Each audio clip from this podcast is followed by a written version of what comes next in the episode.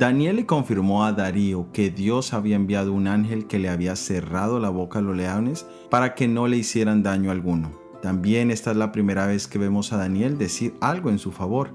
Es posible que el haber dicho algo en su defensa antes de la ejecución del decreto podría haber sido interpretado como miedo o debilidad en frente de sus enemigos, pero ahora, cuando Dios ya había salvado su vida, él declara su inocencia.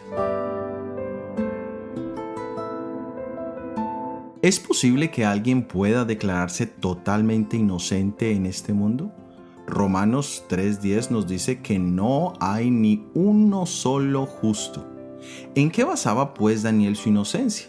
El libro de Hebreos capítulo 11 versículo 33 dice, los cuales por la fe conquistaron reinos, hicieron justicia y alcanzaron lo prometido, cerraron bocas de leones.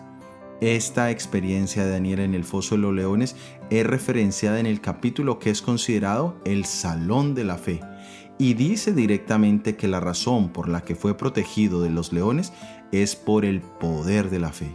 Pero ¿qué tiene que ver la fe con la inocencia? En Gálatas capítulo 3 versículo 6 dice, Así Abraham creyó a Dios y le fue contado por justicia. Abraham alcanzó la justicia o la inocencia delante de Dios a través de la fe. El capítulo 6 de Daniel, el cual es una sombra de lo que será el decreto de muerte para los hijos de Dios en este tiempo, nos permite ver lo importante que es la verdadera fe en la vida de todos nosotros. ¿Qué tan grande es tu fe hoy?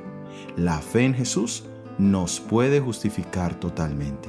Soy Óscar Oviedo y este es el devocional Daniel en 365 días.